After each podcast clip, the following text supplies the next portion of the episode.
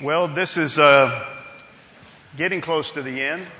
We are meeting this week. We're going to um, have kind of a special deal next week, and then the following Wednesday will be our official Christmas breakfast, and we'll uh, close out this uh, this session uh, and then take a break for the holidays.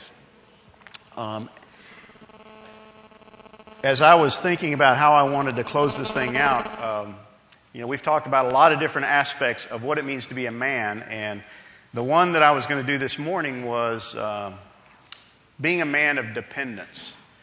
Dependence. Um, dependence on God, depending on Him for everything. Because, you know, if we're not careful, as we talk about these aspects of being a man of God and, and emulating and following Christ's example, if we're not careful, what will happen is we will, uh, as men are prone to do, we will develop a list and we'll try to keep the list. And we lose sight of the fact that none of us in this room can pull this off in our own strength. And at the end of the day, every single one of us are dependent on the Holy Spirit, Jesus Christ, to do any of these things, uh, to be the men that we've been called to be. So that was my plan. Uh, and then yesterday ended up being kind of an interesting day. Um, we had two funerals here at the church. One was for a 23 year old uh, young man who took his own life. Um, later, the same day, that was on that end of the campus. Later that same day in this sanctuary, we had the funeral for an older gentleman who uh, died unexpectedly. Two funerals in the same day. The interesting part for me was while down assisting with the funeral at the other end of the campus, um, right as it started, as Ted got up to do the eulogy, I got a phone call from my daughter.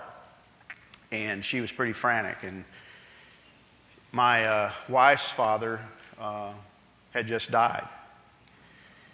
So yesterday was an interesting day for me.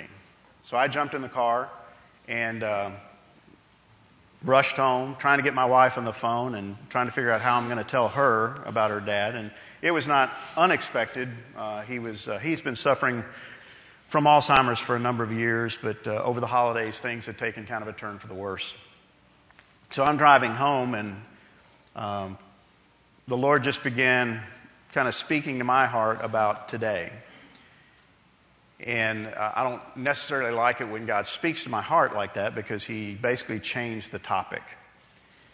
And He changed the topic to uh, something a little bit more serious than um, what I had in mind. But we're going to talk about eternity. And I, uh, eternity is on my mind right now.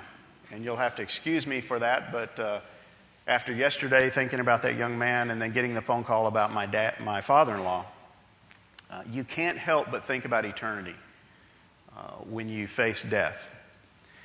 And so, as I was driving to my house and uh, thinking about this and thinking about his life and thinking about um, where he is now, I had to really come to grips with once again what do I believe about eternity? What do I really believe about heaven?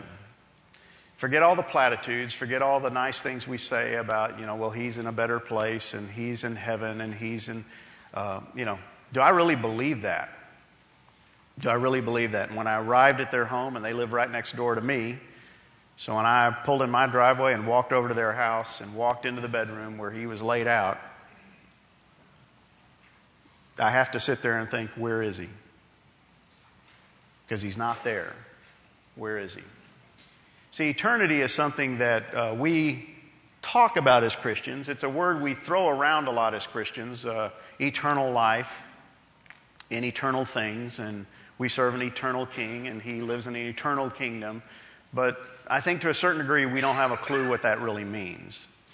And I think to a certain degree, we don't even know if we really believe what that means.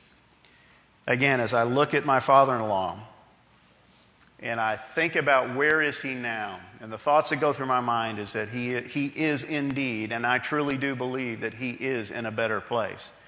Um, we had been praying that God would, would take him rather than allow him to continue to suffer with uh, what I consider to be a pretty hideous disease. Um, he's in a better place. He no longer suffers. He no longer has memory loss. Um, he is meeting people he hasn't seen for years. He's with his dad, his mom, his stepmom. He's with friends that went on before him. He is in a place where he no longer has any disease. He no longer has any mental incapacities. He is, I'm sure he's talking about UT right now. Uh, he was an All American pitcher for UT, and uh,